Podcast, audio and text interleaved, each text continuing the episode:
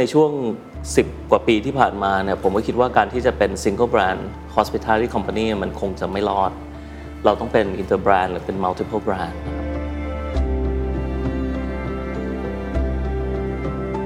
แต่คุณจะสามารถดีมานราคา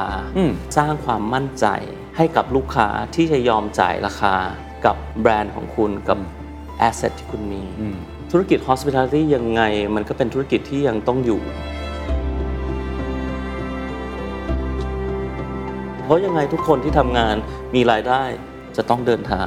ตั๋วจะแพงขนาดไหนก็จะไป ใช่เงินจะมีน้อยนิดก็จะเอามาใช้อะ This is the Standard Podcast. Eye opening for your ears. The secret sauce. สวัสดีครับ ผมเคนนักครินทร์และนี่คือ The Secret Sauce Podcast The Secret Sauce ตอนนี้ได้รับการสนับสนุนโดย Onyx Hospitality Group What's your secret? วันนี้อยากจะชวนคุยเรื่องอุตสาหกรรมท่องเที่ยวครับ เป็น sector ที่ใหญ่มากในประเทศไทย และมีความสำคัญต่อโครงสร้างเศรษฐกิจไทย ผู้ประกอบการที่ผมจะพูดคุยด้วย ถือได้ว่าเป็นผู้ประกอบการที่มีประสบการณ์ และมีขนาดค่อนข้างใหญ่ในประเทศไทยครับ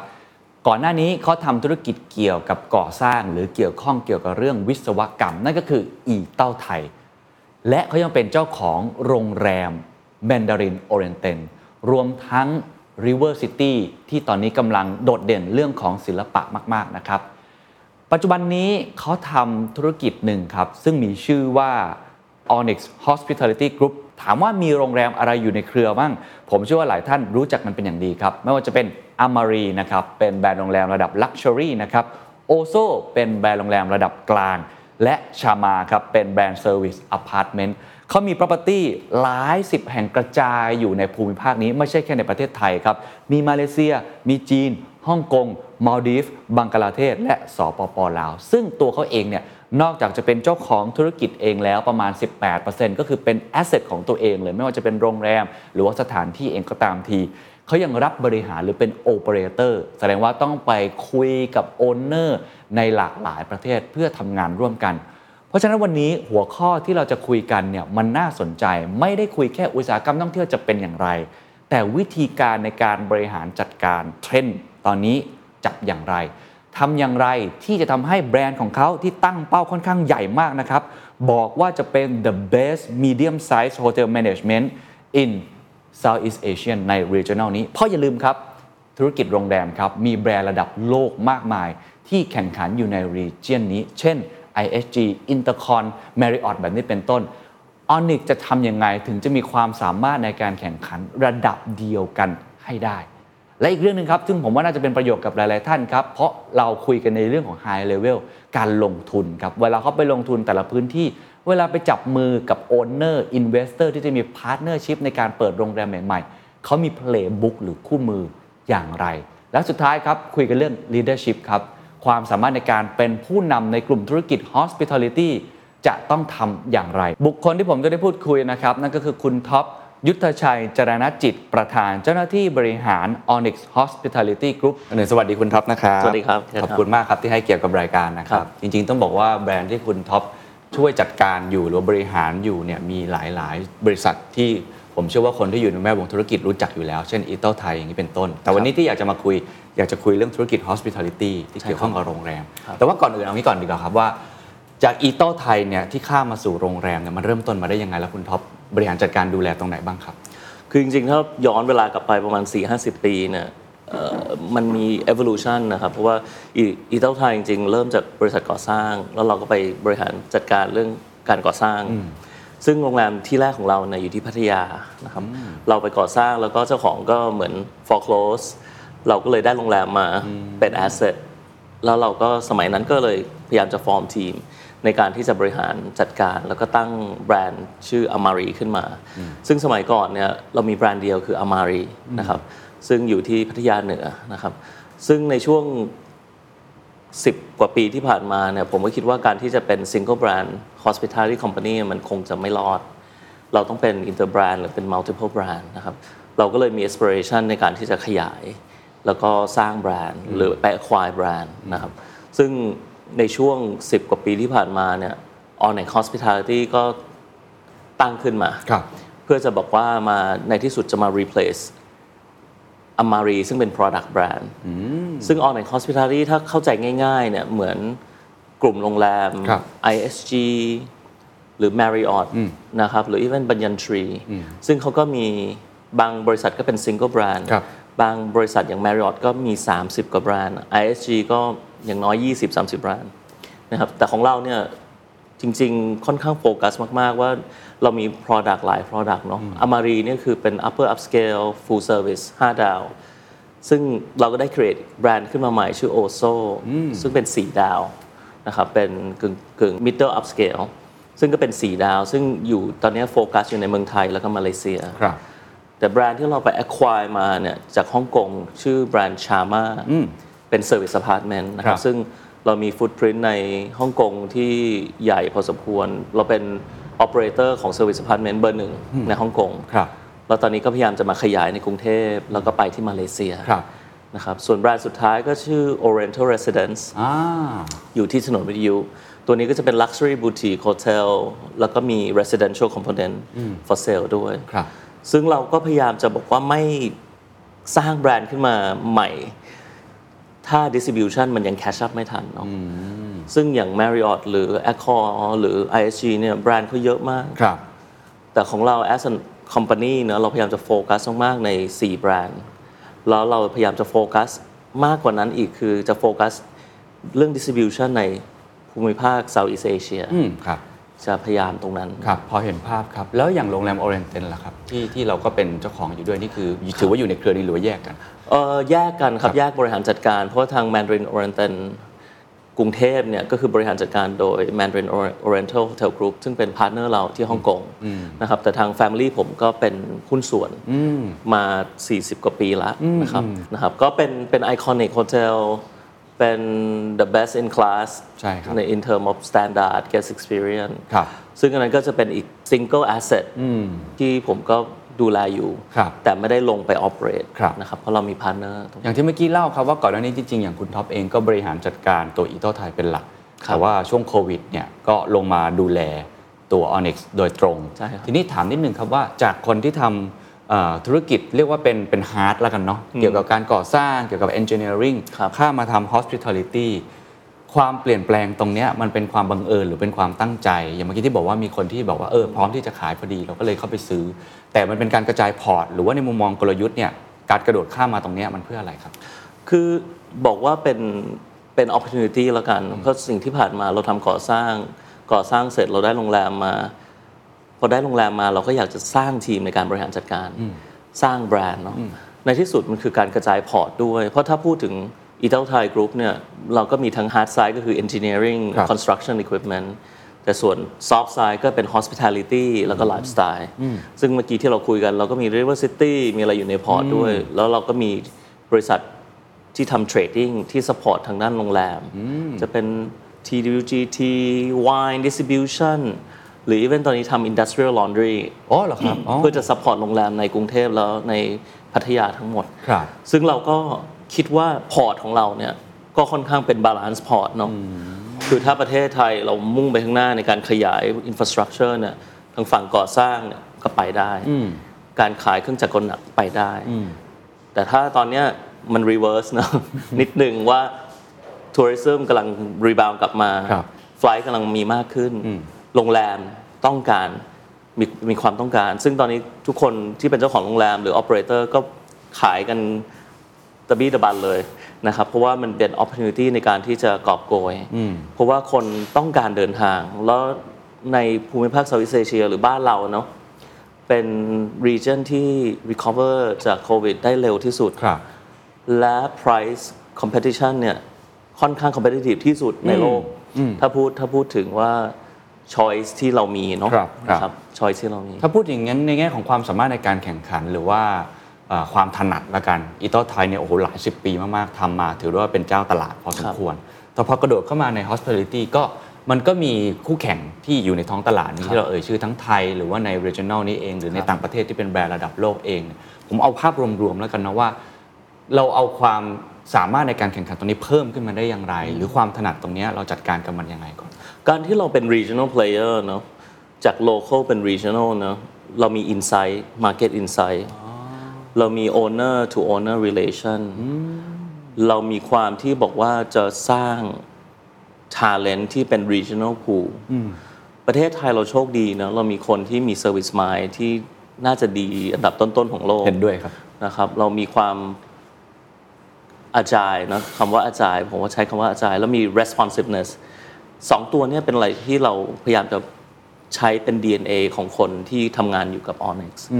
คือเราพลิกเร็วเนาะเราพลิกเร็วเรา responsive respond กับปัญหาหรือกับ challenge ให้เร็ว แต่ในที่สุดการที่จะ respond มันต้องมี intelligent มันคือ market insight แล้วคนที่จะต้องทำงานกับ Onyx เนี่ยมันต้องมีความเป็น entrepreneurial ด้วย คือมันต้องมีความเอาตัวรอด คิดนอกกรอบ แล้วในที่สุด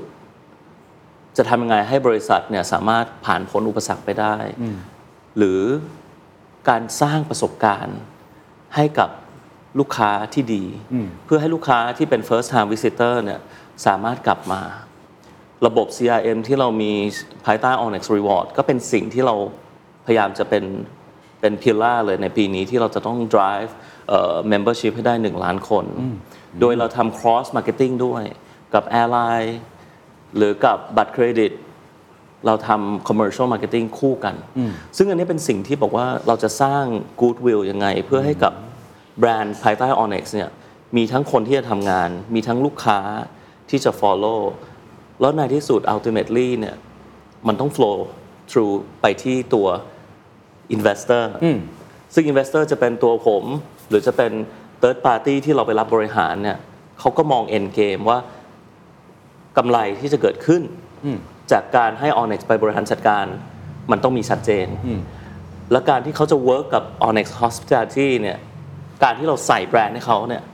มันทำให้ value ของ asset ของเขาเนี่ยเพิ่มขึ้น และมีคนที่ดูแล day to day ให้เขาร้อยเปอร์เซ็นต์โดยเขามีความไว้วางใจ และเขามองว่าเราเนี่ยมี credibility ที่เราทำงานใน sector นี้มา 50 ปีเนาะเราคงจะไม่ไม่ได้ทำงานแบบฉาบฉวย ซึ่งอันนี้เป็นสิ่งที่บอกว่าผมใช้คำว่า integrity เนาะเพราะว่าผมเชื่อว่าการที่เป็น entrepreneurial เนี่ยคุณมีความเป็นเจ้าเข้าเจ้าของนะนะแบบคุณเคนเป็นแบบเป็นเฟสของครับ The Standard ผมเป็นเฟสของ Onyx ในที่สุด ความเป็นเจ้าเข้าเจ้าของ หรือความเป็น ownership หรือ share ownership เนี่ยมันชัดมากกับ leaders ในองค์กรนั้นๆ ซึ่งซึ่งจะเป็นเคนเอยหรือผมเองเนี่ยเราก็เชื่อว่าแบรนด์ The Standard หรือผมเชื่อว่าแบรนด์ Onyx Hospitality จะไปข้างหน้าเนาะซึ่งเราจะทำยังไงให้เราสามารถสร้างตรงนั้นให้เป็น tangible result ให้กับ investor ให้กับ customer และให้กับพนักงานครับ ความเชื่อมั่นเนี่ยมันคือความที่เราจะเป็นผู้นำที่มีอิทธิพลได้ในตลาด แล้วทุกคนก็จะยอมรับว่าแบรนด์ที่เรามีเนี่ยเป็นแบรนด์ที่แข็งแรงจะไม่สเปะสปะแล้วก็โฟกัสมากๆนะครับ ซึ่งอันนี้เป็นสิ่งที่ผมผมใส่ใจเนาะไอ้คำว่าใส่ใจเนี่ยผมจะให้ให้คำนิยามนี้สำคัญมาก เพราะว่าในที่สุดมันคือการการ manage relationship ที่ระยะยาว ไม่ใช่ฉาบฉวย ครับ เพราะว่าธุรกิจ hospitality เป็นธุรกิจที่ต้องใช้เวลา อืม ค่อยๆ สร้างความเชื่อมั่นไป ใช่ แต่แต่ในที่สุดมันคือ asset คุณมี asset แต่คุณจะทำไงให้ตัว asset เนี่ยสามารถ generate recurring income อืมอืมอืมแล้วในที่สุดมันคือบ้านหลังหนึ่งที่เราต้องดูแลเนาะต้องปัดกวาดเช็ดถูทุกๆ 5 ปี 10 ปีต้อง renovate ใช่ไหมครับ ซึ่งโรงแรมไม่ต่างไม่ต่างกัน การที่เราจะต้องดูแลรักษาบ้าน จะเป็นบ้านของเราหรือบ้านของคุณเคนเนี่ยครับ ถ้าภายใต้ Onyx ผมเชื่อว่ามันมันต้องททำกันแบบใกล้ชิดแล้วมองมองระยะยาวนะครับ ซึ่งซึ่งบ้านแต่ละบ้านเนาะมันขึ้นอยู่กับคนที่จะดูแล ซึ่งมันจะกลับมาที่ leader หรือคนที่เราจะเลือกแล้วก็ train เพื่อจะไปดูแลบ้านหลังต่าง ๆ ที่เรามี ครับ นะครับซึ่งซึ่งตัว Onyx เองเนี่ยตอนนี้ property มี 44 กว่า property นะครับใน 7 ประเทศ ซึ่งตอนนี้เราจะขยายไปอีก 11 property ภายในปีหน้า จะมี50 5แล้วเนี่ยฮะห้าสิบอัพเนี่ยซึ่งในที่สุดโรงแรมโรงแรมหนึ่งใช้เวลาในการพัฒนาอย่างน้อย 3 ปี 3 ปี และอีก 3 ปีในการที่จะ stabilize income เราสามารถมี cash flow นี่ 6 ปีแล้วนะฮะหกปีแล้ว ต้องอยู่กับมันนานฮะฮะฮะๆสำคัญมาก เพราะว่ามันมันคือการที่ต้องดูแลกันไปยาวๆ เพครัราะบว่าในที่สุดมันเป็นไซเคิลในการบริหารเนี่ยมันใช้เวลาครับมันจะไม่สามารถเหมือน real estate ที่ซื้อมาขายไปเนาะอืมครับไม่เหมือนเลย โอ้เห็นภาพครับ แล้วผมคิดว่าเป็นการมองการบริหารโรงแรม หรือว่าธุรกิจที่เกี่ยวข้องกับ hospitality ที่ค่อนข้างแหลมคมมาก เดี๋ยวจะกลับมาถามต่อว่า เมนเทนมันยังไงสร้างมันยังไง แต่ว่าเมื่อกี้พอพูดถึงคำว่า insight ก่อนครับที่เป็นความสามารถหนึ่งในการแข่งขันของเราคือเราเข้าใจ market insight ในครับภูมิภาคนี้ หรือว่าผู้เล่นในตรงนี้เนี่ยเห็นอะไรบ้างครับ insight ตอนนี้หลังโควิด19เปลี่ยนไปยังไงฮะโหตอนนี้มันเหมือนแบบ super saleนะลดแรกแจกแถม volume มาจากไหนไม่รู้เต็มไปหมดเลยอ่าในช่วงปีที่แล้วแล้วครับก็ปีนี้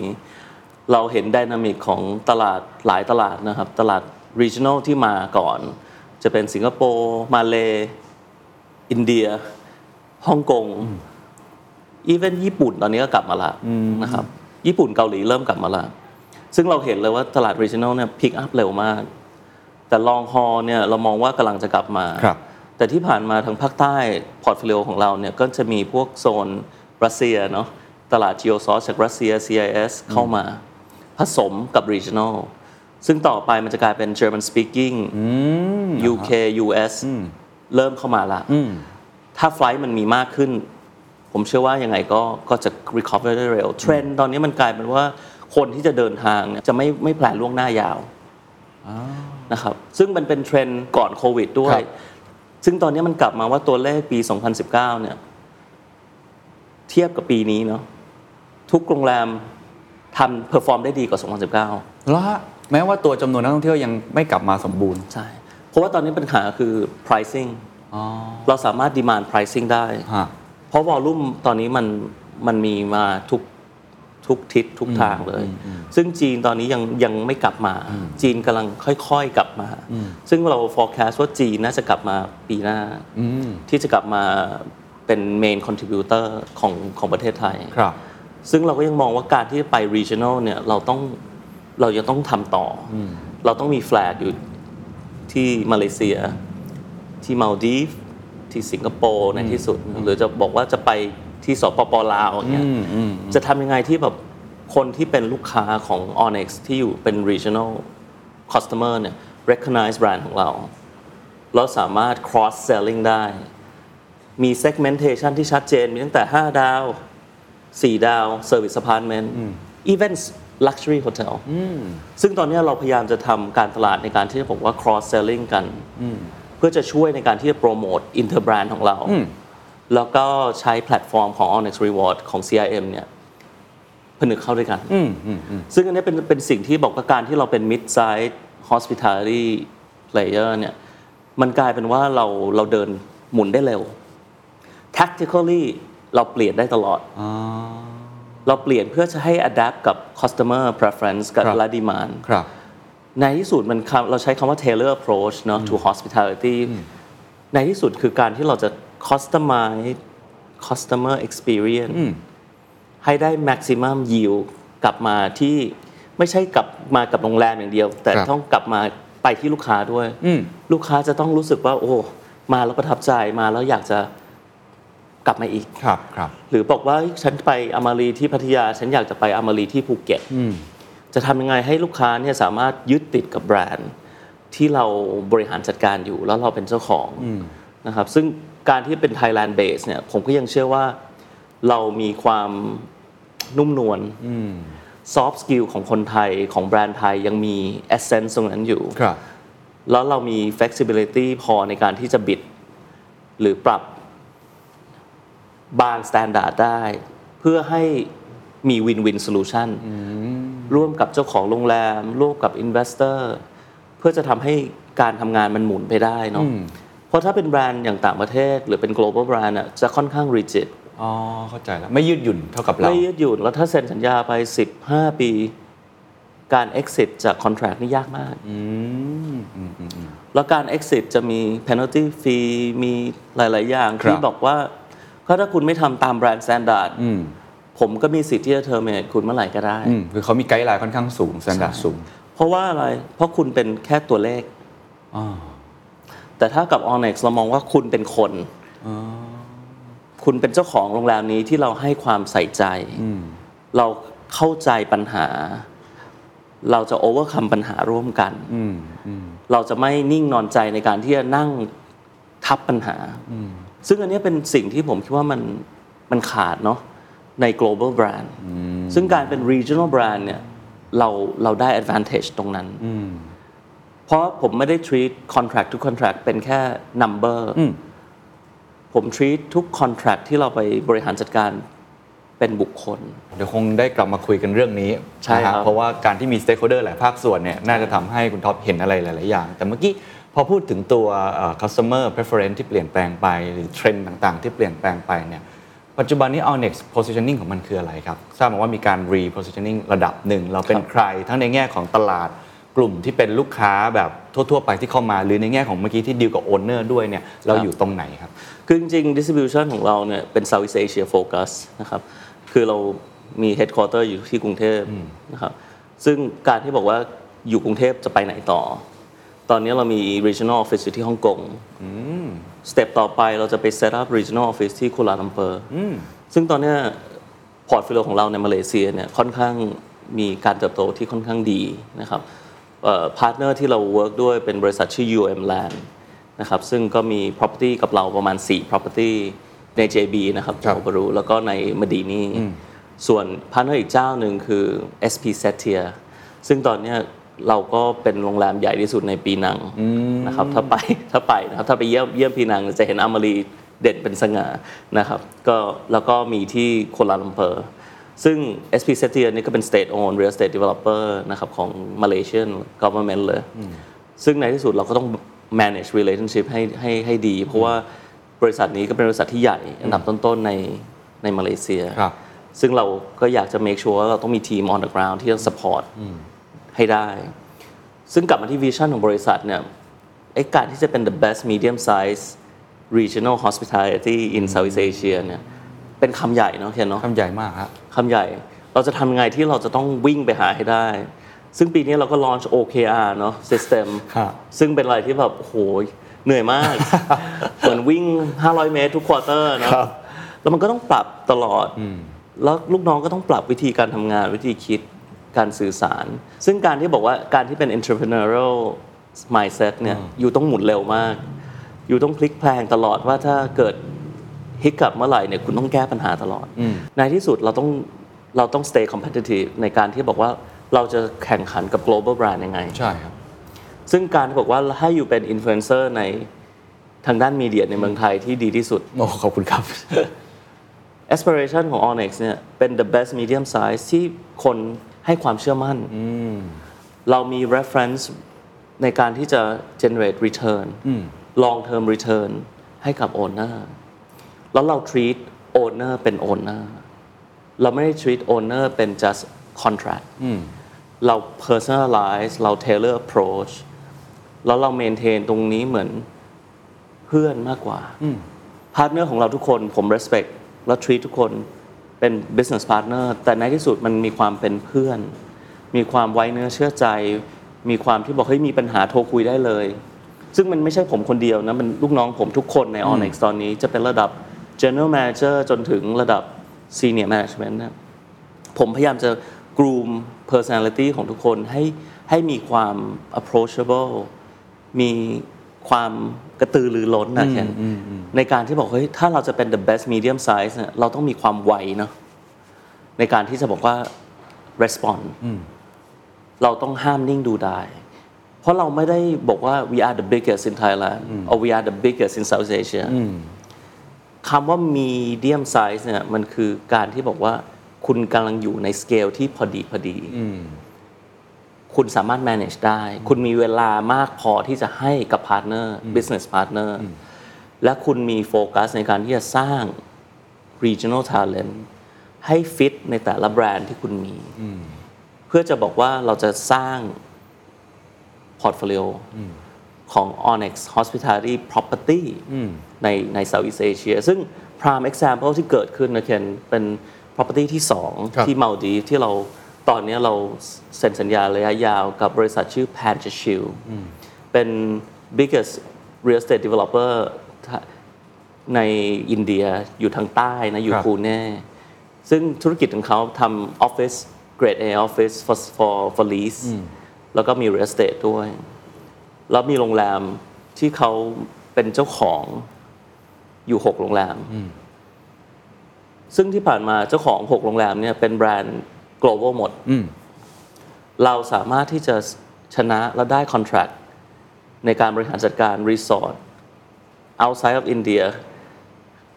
ภายใต้แบรนด์อามารีระยะมาลดีฟได้ โอ้ ชนะใจเขาได้ยังไงครับ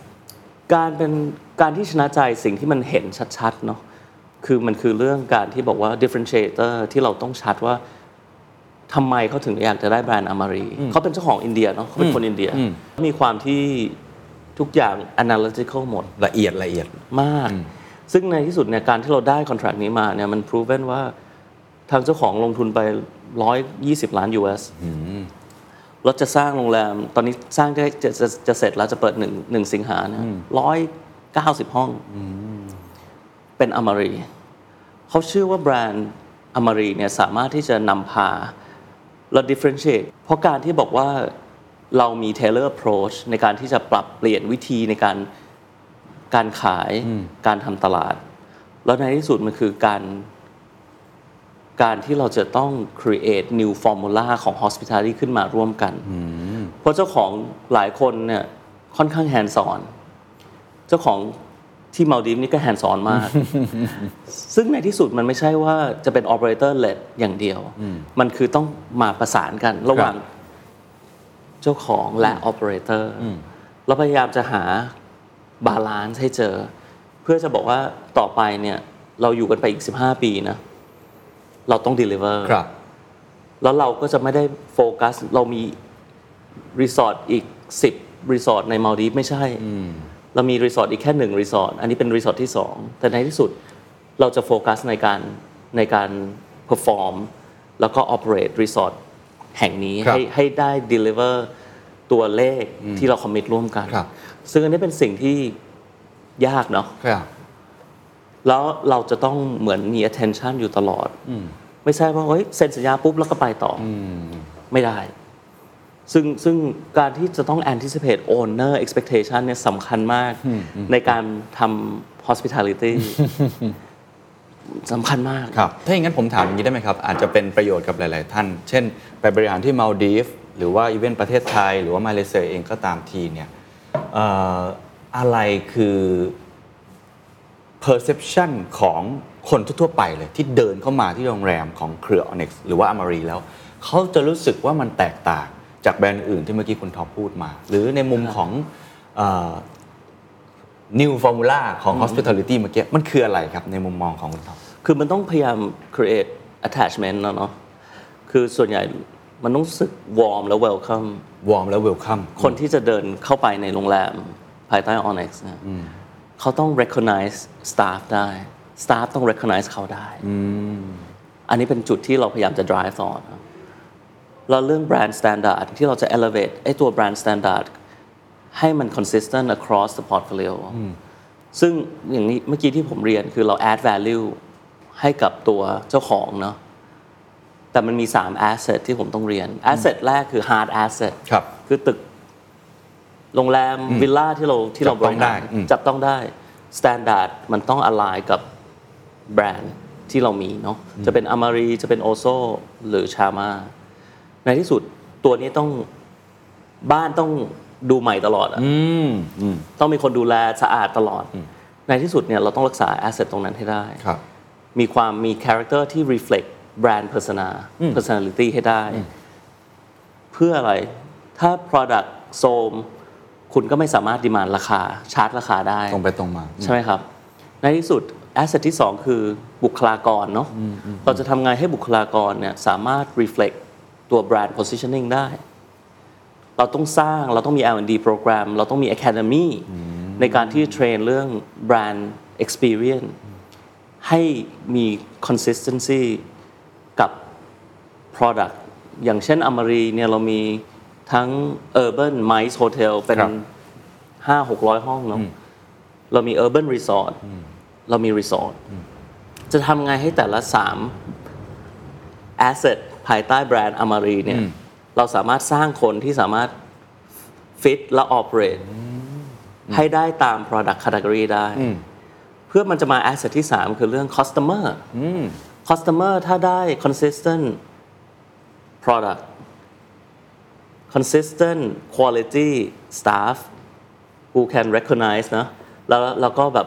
อ๋อมีคุณเคนกลับมาอีกแล้ว ยินดีต้อนรับค่ะ แทนที่จะบอกว่า who are you Mr. Ken experience ของลูกค้าเปลี่ยนไปเลยเนาะซึ่งข้อ3เนี่ยเป็นหัวใจครับที่เราจะต้องทำยังไงให้ตัวลูกค้าสามารถมีความเชื่อมั่น แล้วสร้างแบรนด์ loyalty ซึ่งมันก็จะไป reflect เรื่อง CRM เรื่อง Onyx Reward ซึ่งในที่สุดมันจะกลับมากลับมาที่ใคร กลับมาที่เจ้าของ ถ้าเราสามารถรักษา 3 asset นี้ได้ hard asset บุคลากร ลูกค้า ถ้า3ตัวนี้ connect เป็น harmony เนาะยังไง investor หรือตัวเจ้าของ asset ก็วิน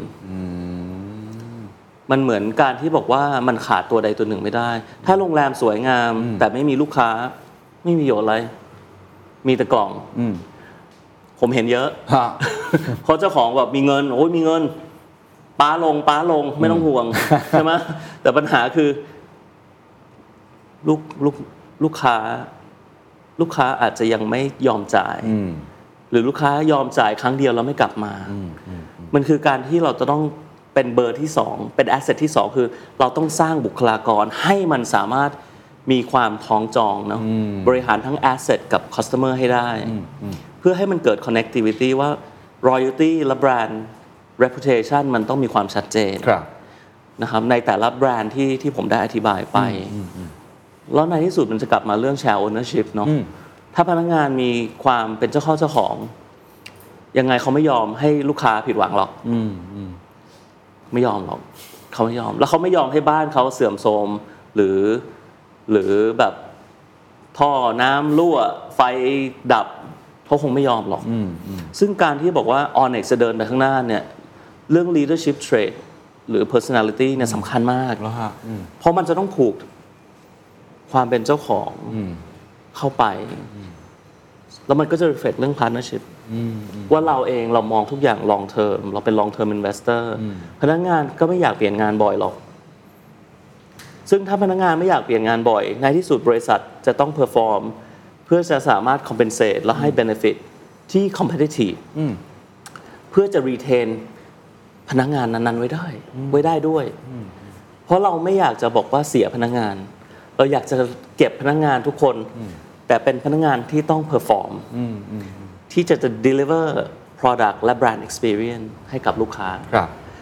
เนี่ยมันอยู่แค่นี้เองโมเดลของการทำ hospitality อยู่แค่นี้สามสาม asset นี้สาม asset จะต้องทำให้มันคล้องจองกันมากที่สุด ใช่สำคัญที่สุดเลยครับฮะความยากที่สุดคืออะไรครับ เท่าที่คุณท็อปทำมา อะไรคือสิ่งที่เป็นอุปสรรคและความท้าทายที่สุด หรือในปัจจุบันนี้ก็ยังเป็นสิ่งที่ทำให้คุณท็อปเนี่ยจะต้องแบบ crack มันให้ออก ยังสะดุ้งตื่นกลางดึกอยู่บ้าง จะต้องบินไปคุยกับ owner ครับอะไรที่ยากสุด ความยากเหรอ มันคือตลาดเนาะอืมตลาดที่มันผันผวนมัน dynamic มากนะใช่ ซึ่งอย่างเนี่ยพี่เตาบรรยงเนี่ยครับเพิ่งเพิ่งเพิ่งคุยกันเขาบอกเนี่ยเฮ้ยท็อปทำโรงแรมเนี่ยมันเป็น product ที่ inelastic inelastic มาก ใช่ไหม demand จะมาก็มามามาฮะแต่ supply ก็โตโตโตโตแต่พอบอกว่า ปึ้ง demand drop อืมพังเลย supply ยังอยู่เหมือนเดิครัมบมันก็ทำให้ราคา เนี่ยเป็นสิ่งที่เราต้องพยายามที่ต้องมันจะกลับมาเรื่องแบรนด์เนาะ ที่เราจะทำไงให้ลูกค้าเนี่ยติดแบรนด์ ซึ่ง Onyx Reward เนี่ยเป็นหัวใจเลยที่เราจะต้องครับให้ลูกค้าสามารถมาพักได้ point redeem point แล้วในที่สุดก็จะกลายเป็น long term customer ของเรา key success factor ที่สำคัญที่สุดเพื่อจะต่อสู้กับตลาดที่ dynamic หรือความ inelastic แบบนี้ก็คือใช่ เรื่องของตัวไอ CRM หรือว่า branding ของเรา brand loyalty แต่ ฮาร์ดแวร์และซอฟต์แวร์ต้องต้องดีก่อน ต้องดีนะ ต้อง consistent นะเออทำแบบเหวี่ยงเหวี่ยงๆไม่ได้นะ ต้อง consistent เราต้องมี reference ต้องที่ชัด มี testimonial จากเจ้าของ มี testimonial จากลูกค้า ไม่ใช่ไม่ใช่ testimonial จาก CEO นะ CEO นี่เชื่ออยู่แล้วว่าแบรนด์ต้องต้องทำต้องทำต้องดีครับ แต่มันก็คือถ้าบริษัทหัวหน้าของบริษัทหรือซีอของบริษัทไม่เชื่อเนี่ย ไม่ต้องคุยแล้ว ซึ่งถ้าผมเชื่อมั่นว่าแบรนด์ของ Onyx เนี่ยมันสามารถไปต่อได้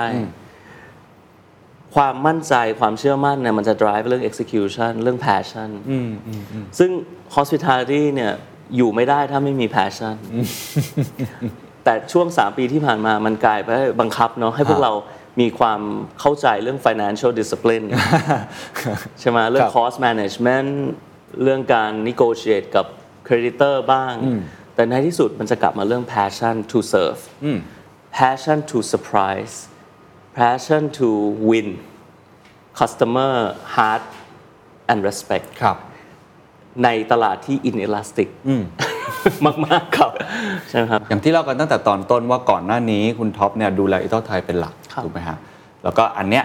Onyx เนี่ยเป็น professional แต่พอหลังช่วงโควิดก็เข้ามาดูละเอียดมากขึ้น แล้วผมก็เห็นแผนต่างๆเมื่อกี้มากมาย หลังจากวันนี้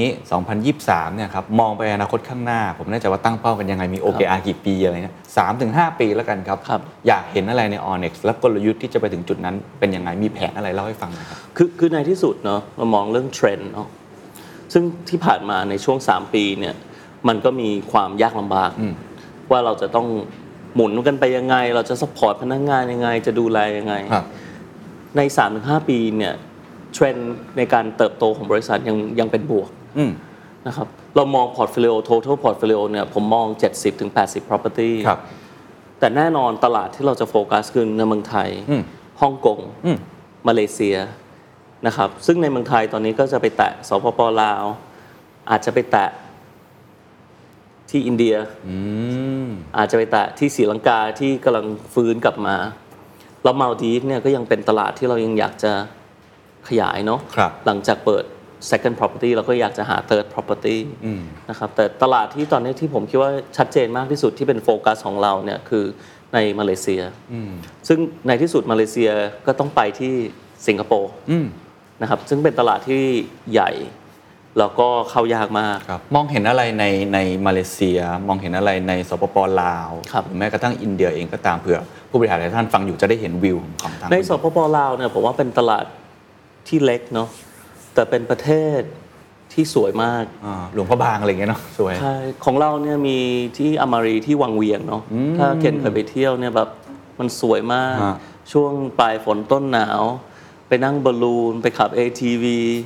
นะครับ มันความรู้สึกมันเป็นกลับไปสู่เบสิกซึ่งตอนนี้เราก็เป็นโรงแรมใหญ่ที่สุดในวังเวียงเนาะ ซึ่งตอนนี้เราก็ยังดุยลุยต่อที่สปปลาว จะสร้างโรงแรมที่เวียงจันทร์ซึ่งก็จะเป็น flagship property เช่นกันครับซึ่งในที่สุดเนี่ยผมว่าธุรกิจในประเทศเราจะค่อย ๆ ดีขึ้นอืมซึ่งที่ผ่านมามันก็ driven โดย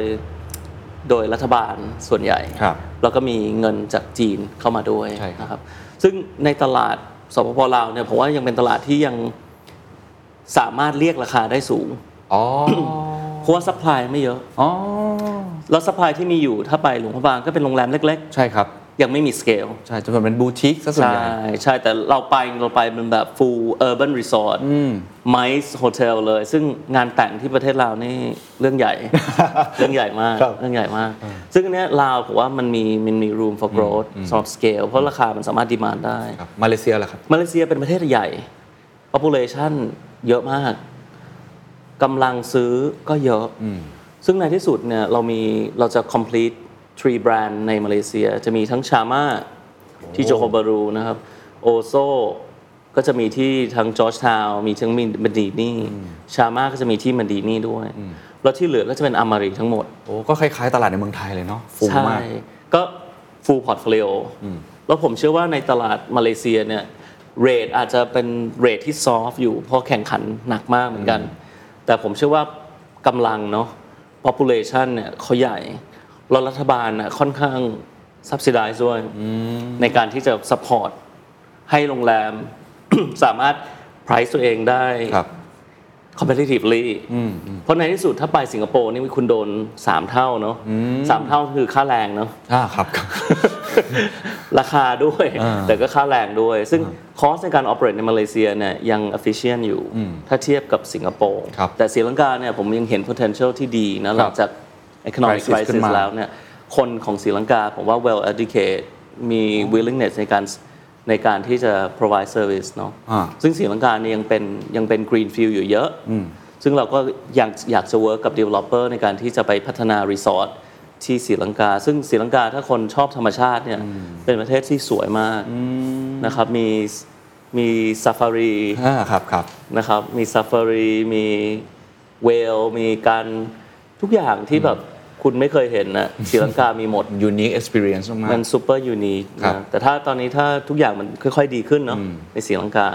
ผมคิดว่าเดี๋ยว investment ก็จะกลับเข้าไปในศรีลังกา ครับ ผมฟังมาไม่ว่าจะเป็นตัวมาเลเซียสปปลาวศรีลังกาสรุปแล้ว playbook playbook ครับ playbook ของคุณท็อปเวลาที่จะขยายธุรกิจเนี่ยเลือกอย่างไรอะไรจะไปอะไรจะไม่ไปการหา partner หรือในแง่ของการหา investor อย่างเงี้ยครับจริง ๆ เรามองเรามองข้อแรกคือเรื่อง Market ก่อนอืม ประเทศนั้นมีตลาดหรือเปล่า ที่แบรนด์เราจะฟิตเข้าไป จะเป็น long stay ของชาม่าจะเป็น full service อามารีหรือเป็นแบบ volume คือโอโซอืมเราต้องดู infrastructure อันที่สองตลาดและ infrastructure ไปด้วยกัน สนามบินไฟลท์มีพอหรือเปล่า ไม่ใช่บอกว่าไปเป็น one off wonder อยู่ตามซอกหรือ ของประเทศเขา ไม่ได้ เราต้องมี scale เนาะคือคือเราจะไม่ไปแบบแค่หนึ่ง property เราพยายามจะมากกว่า 5 property อ๋อเพื่อจะบอกว่า cost ในการ operate เนี่ยมัน efficient ขึ้น เพราะว่าจะ operate โรงแรมหนึ่งโรงแรม เทียบกับโรงแรม 5 โรงแรม หรือ 10 โรงแรมนี่มันต่างกันเยอะนะโอ้เรื่อง back of house เรื่อง resource ต่างกันเยอะมาก ซึ่งเราต้องทำ market feasibility ให้ชัดมาก ๆ ก่อนที่เราจะเข้าไปครับ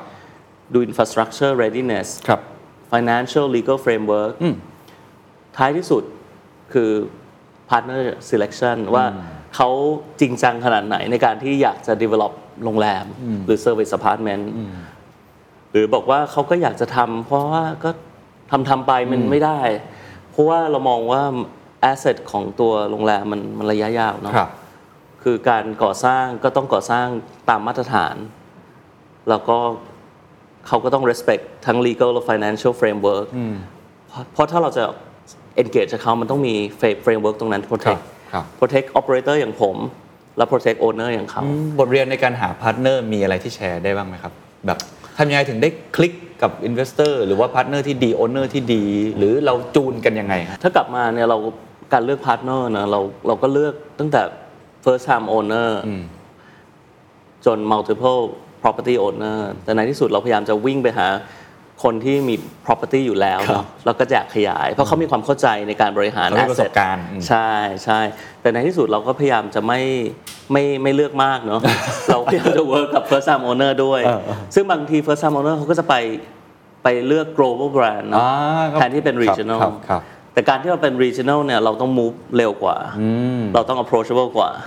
เราก็พยายามพยายามจะวิ่งเร็ว เพื่อจะบอกว่าเราเป็นตัวเลือกเพื่อจะแข่งขันกับ global brand ที่ส่วนใหญ่เขาก็จะเป็น satellite operate เนาะจาก regional office อยู่ที่ไหนสักแห่งนะไม่ได้อยู่แถวนี้หรอกใช่ไหมแล้วก็คนก็จะหมุนเวียนอยู่ตลอด แต่ถ้ากับ Onyx เนี่ยมันคือ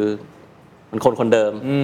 ที่จะอยู่กับเขาไปตลอด ซึ่งเราก็พยายามจะบอกว่า positioning การที่เป็น medium size hospitality เนี่ย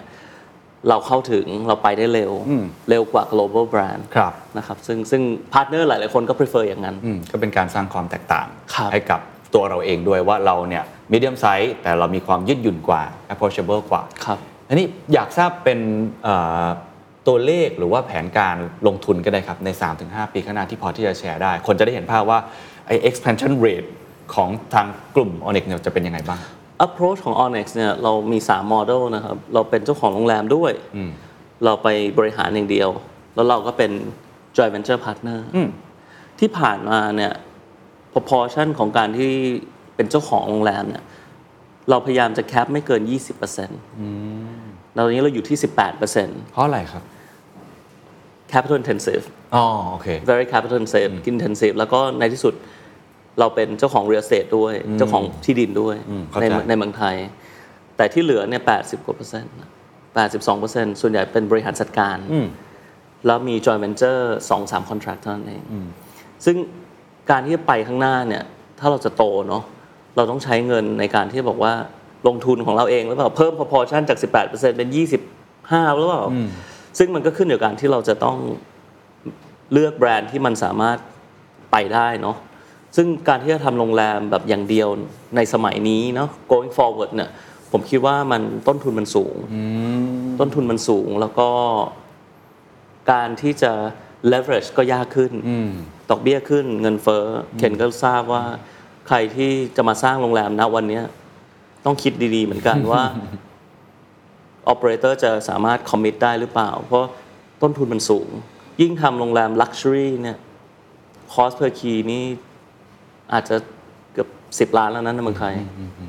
ต่อคีย์ต่อห้องนะ แล้วเมื่อกี้ที่บอกนะสามปีอีก3ปีใช่6ปีรวมกันกว่าจะเห็นตัวเลขรีเทิใช่ร์นใช่ซึ่งนี่เป็นสิ่งที่ผมว่าในที่ผ่านมาเนี่ยตัว Onyx เองนะเราลงทุนไปแล้วนะครับในการรีโนเวทในการสร้างโรงแรมเนี่ย ร่วมๆเกือบ 8,000 ล้านนะครับซึ่งซึ่งอยู่ในบุ๊กของบริษัท ซึ่งเราก็บอกว่าอันนี้เป็น long term debt เป็นสิ่งที่เราต้อง service ครับนะครับ แต่การที่บอกว่าจะสร้างโรงแรมขึ้นมาอันหนึงเนี่ยมันจะต้องทำกันบ้านให้ละเอียดขึ้น จะเป็นทางด้านการตลาด หรือการทำ feasibility ของการทำ finance financial projection ครับซึ่ง มันไม่มีง่ายถ้าทำโรงแรมอย่างเดียว ซึ่งตอนนี้โมเดลที่เราจะเดินไปต่อเนี่ย มันจะมีเป็น mixed use ด้วย เป็นอ่า branded residence ด้วย ซึ่งจะมี branded condominium branded villas attach กับโรงแรม ซึ่งอันนี้เป็นโมเดลที่เราเคยทำก่อนโควิด แล้วเราอาจจะมาปัดฝุ่นแล้วทำใหม่ครับหรือเรามองเรื่อง conversion conversion คือเราไปมอง asset ชิ้นหนึ่งเป็นอพาร์ตเมนต์ที่อาจจะไม่มีแบรนด์ ใส่แบรนด์แล้วเข้าไปลงทุนไม่มาก return ชัดเจน มี premium ชัดเจน ซึ่งอาจจะเป็นเรื่อง approach ของ business development ที่ผมพยายามจะผลักดันเรื่อง conversion คือพยายามจะไป convert asset เก่า asset เก่า แล้วก็ re- renovate แล้วก็เข้ามาใหม่ครับแทนที่จะไป acquire เนาะเพราะ acquire asset นี่คือ very capital intensive แล้วตอนนี้เทรนด์คือดอกเบี้ยมันจะขึ้นอย่างเดียวเนาะ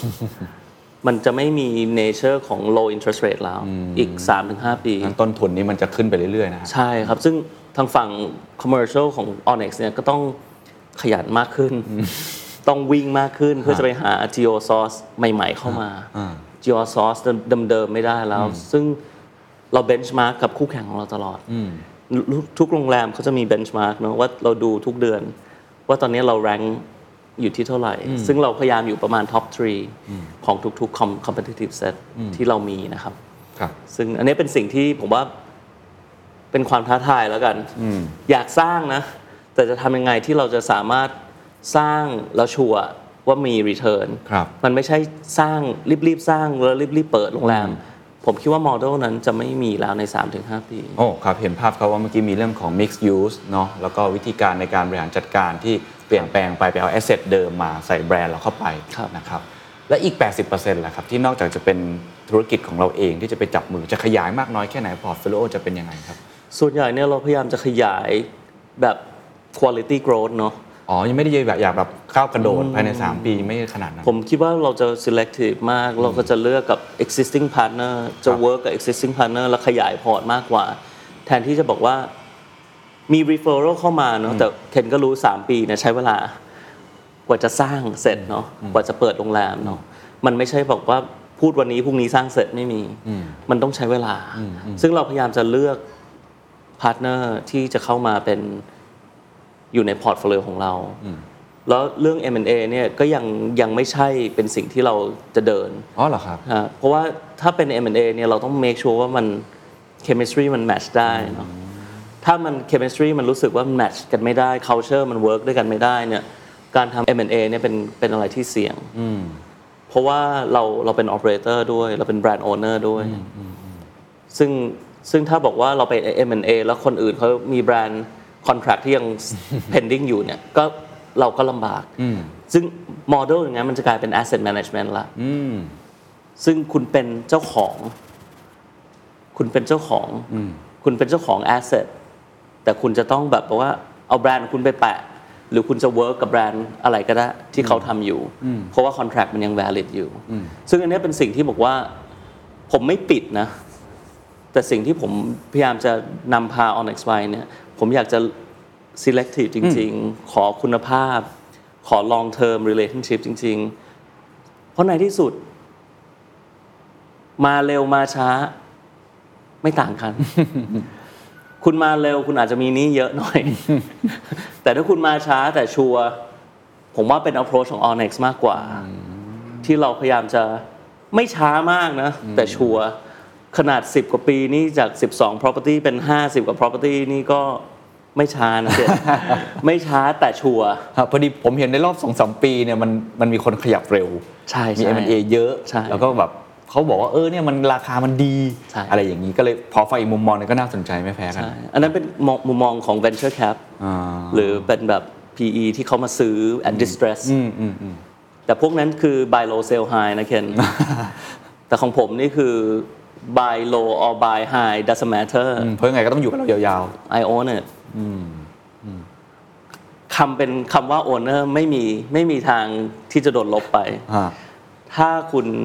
เอาใจใส่กับ asset ที่คุณมี แล้วคุณ partner กับบริษัทที่มี credibility มีแบรนด์ที่เอาใจใส่ asset ของคุณในระยะยาว เพราะ buy low sell high นี่ไม่ใช่ hospitality อันนั้นคือ real estate ครับเห็นภาพครับ ใช่ไหมครับ ไม่เหมือนกัน ก่อนหน้านี้เราคุยกันเรื่องของ leadership ด้วยครับคุณท็อปก็จะแตะแตะว่า leadership เนี่ยมีส่วนสำคัญในการครับเป็น drive นะครับ แล้วผมเชื่อว่าแต่ละอุตสาหกรรมความเป็น leadership ก็จะมีมุมมองบริบทไม่เหมือนกัน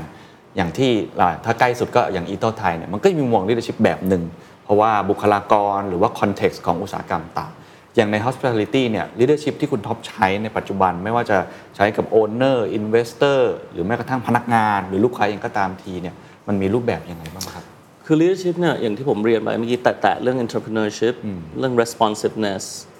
เรื่อง agility เนอะมันมีความเร็วความเร็วแล้วมี accountability ร่วม หลัก ๆ มันจะกลับมาเรื่องความรับผิดชอบร่วม ถ้าคุณเป็น leaders นะคุณต้องมีความรับผิดชอบ คุณมีความอดทน คุณมีความเสียสละ แล้วคุณต้องมีความโปร่งใสในการที่คุณจะต้องนำพาลูกน้องของคุณไปข้างหน้าสำคัญมาก เพราะว่าการที่ถ้าคุณไม่โปร่งใสเนี่ย หรือคุณไม่แฟร์ในการที่จะดูแลลูกน้อง มันก็จะเห็นเนาะมันจะเห็น มันจะเห็นเห็นเร็วมากด้วย เห็นเร็วมาก ซึ่งมันไม่ต้องรอให้ซีอเห็นหรอกคนระดับทำงานเนี่ยเขาเห็นกัน ว่าคุณนะขาด leadership คุณขาดความโปร่งใสหรือคุณคุณขาดความ fairness แต่คุณขยันเนาะคุณคุณคุณอาจจะขยันนะ แต่คุณมีความอดทน คุณมีการที่อยากจะกีฟมากกว่าเทคหรือเปล่า เพราะ leader ส่วนใหญ่เนี่ยจะเทคก่อนเนาะแต่ผมพยายามจะบอกว่าใน Onyx เนี่ยบริบทเนี่ยเราพยายามจะกีฟแล้วกีฟในระยะยาว เพราะในที่สุด profit มันกลับมาอืมยังไงเราได้อยู่แล้วใช่เพราะ asset ยังอยู่เนาะ asset ยังอยู่ recurring income จะกลับเข้ามา แต่ในที่สุดมันจะไม่มีอะไรที่ปุ๊บปั๊บปุ๊บปั๊บ เพราะว่า hospitality เป็นอะไรที่ไม่สามารถที่จะ fast track ได้ เพราะมันมี factor หลาย ๆ ตัวที่มัน dictate จะเป็นเรื่อง flight เป็นเรื่อง geopolitics หรือ even เรื่อง mix ของลูกค้าด้วยเนาะที่มันเปลี่ยนเปลี่ยนตลเยออะดมากเปลี่ยนตอนนี้เปลี่ยนทุกเดือน ว่าจะไปจับตลาดไหนดีอ่าใช่ไหมซึ่งซึ่งตอนนี้เป็นสิ่งที่บอกว่าเราเราเราก็เหนื่อยเนาะในการที่จะต้อง fine tune ทุกบริษัทตลอด ซึ่ง leader ทุกคนเนี่ยต้อง alert ตลอดในการที่จะมองว่า โอเค insight คุณมีขนาดไหนของตลาดเนาะเพื่อจะ fit กับ product กับแบรนด์ที่คุณมี เพราะในที่สุดจะไม่มีของถูกแล้วในโลกนี้ ของมีแต่จะแพงขึ้นแพงขึ้นแพงขึ้น แต่คุณจะสามารถดีมานราคา คุณจะสามารถสร้างความมั่นใจ ให้กับลูกค้าที่จะยอมจ่ายราคา กับแบรนด์ของคุณกับแอสเซทที่คุณมียังไง ผมว่ามันมีความที่ต้องทำให้มันต่อเนื่องนะเคนครับมันไม่ใช่มันคงไม่จบไม่สิ้นนะเนอะเรื่องเรื่องนี้แล้วเรื่องเรื่อง leadership trait เนี่ยผมมองว่ามันกลายมันกลายไปว่า มันไม่ใช่ว่า CEO เป็นยังไงบริษัทต้องเป็นอย่างนั้นเนาะมันจะกลายเป็นคลาสเกตลงไปในระดับ property level ในระดับ department level เพราะในที่สุดเนาะ CEO คนเดียวทำงานไม่ได้ ระดับล่างมันต้อง rise ขึ้นมา เพื่อจะบอกว่าเขาจะต้อง protect ตรงนี้ integrity ของเขา reputation ของเขา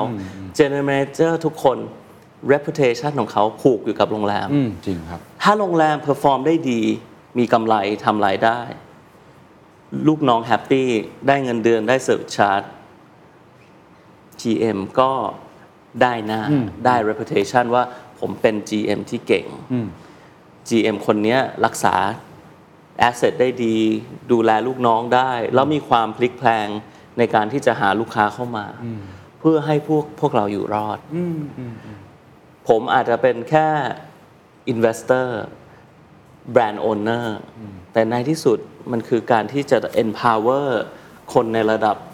operate operation เพื่อจะได้ take accountability เนาะแล้วในที่สุดการ respond ให้กับ owner หรือกับลูกค้าเนี่ยมัน rely กับคนที่อยู่ในฝั่ง operation แต่ end of the day นะเราก็รู้ result อยู่ดีอะเนาะ จะดีจะช่วยยังไงมันก็กลับมาที่เราอยู่ดีอะเนาะ ครับแต่ทำให้เขามี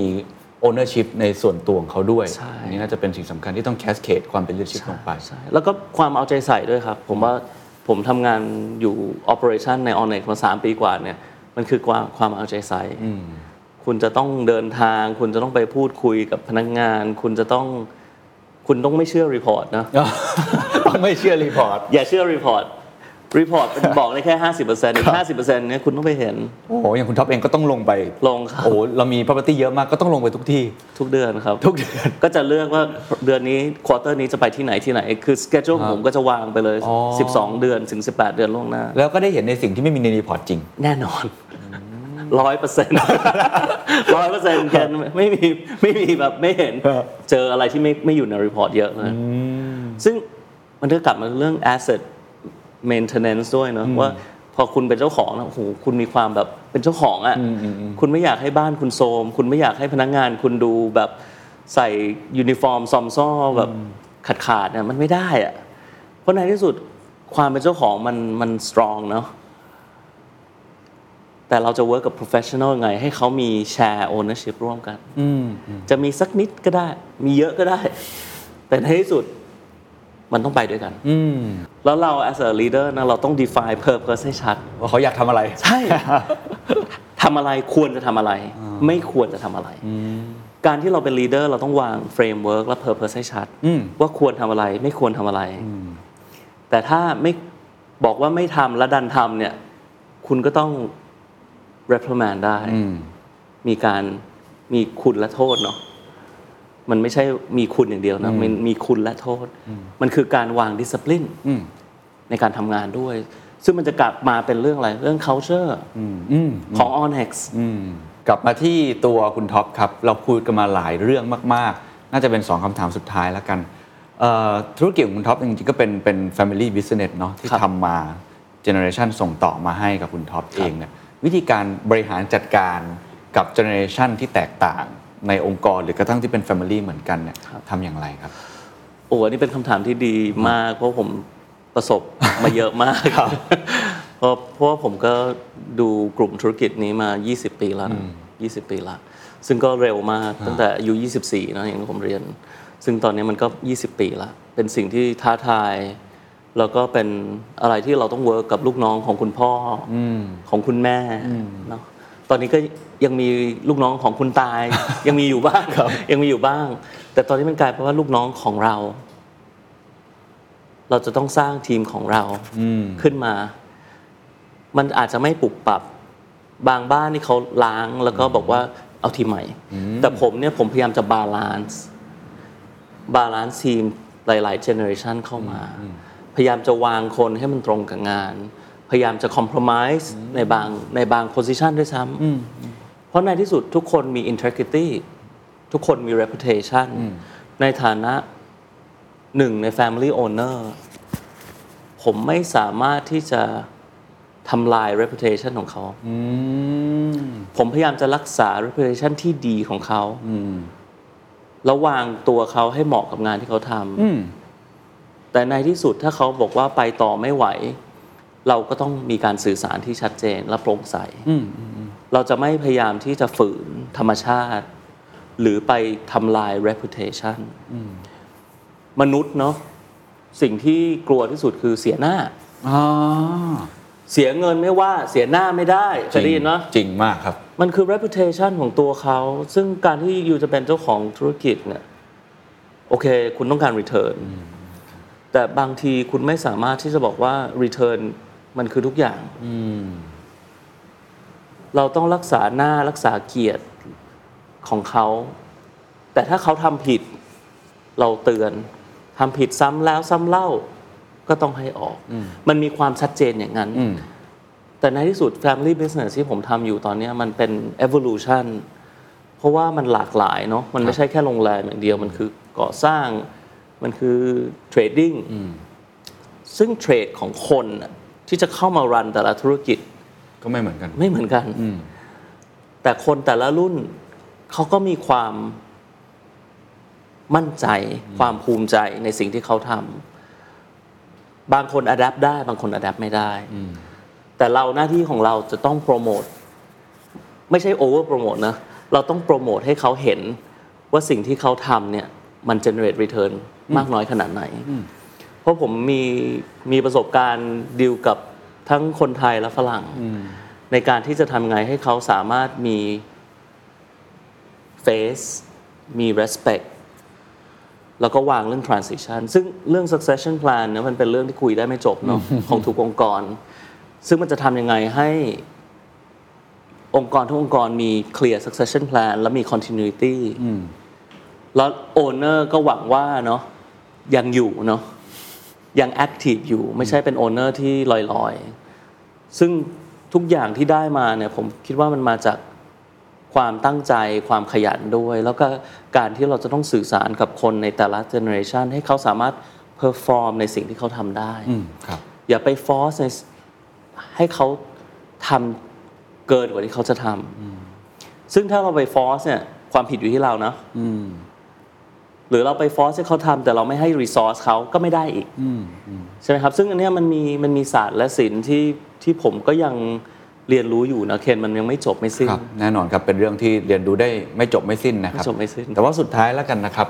เราพูดกันตั้งแต่ตอนต้นครับว่าธุรกิจ hospitality นี่ใจไม่รักทำไม่ได้นะฮะใช่ใช่สนุกยังไงครับ จากคนที่ทำ hard asset มาโอ้โหหลายสิบปีเลย พอมาทำธุรกิจโรงแรมแบบจริงจังต้องเดินทางครับมีปัญหามากมาย มีดินามิก มีความเปลี่ยนแปลง อะไรคือ passion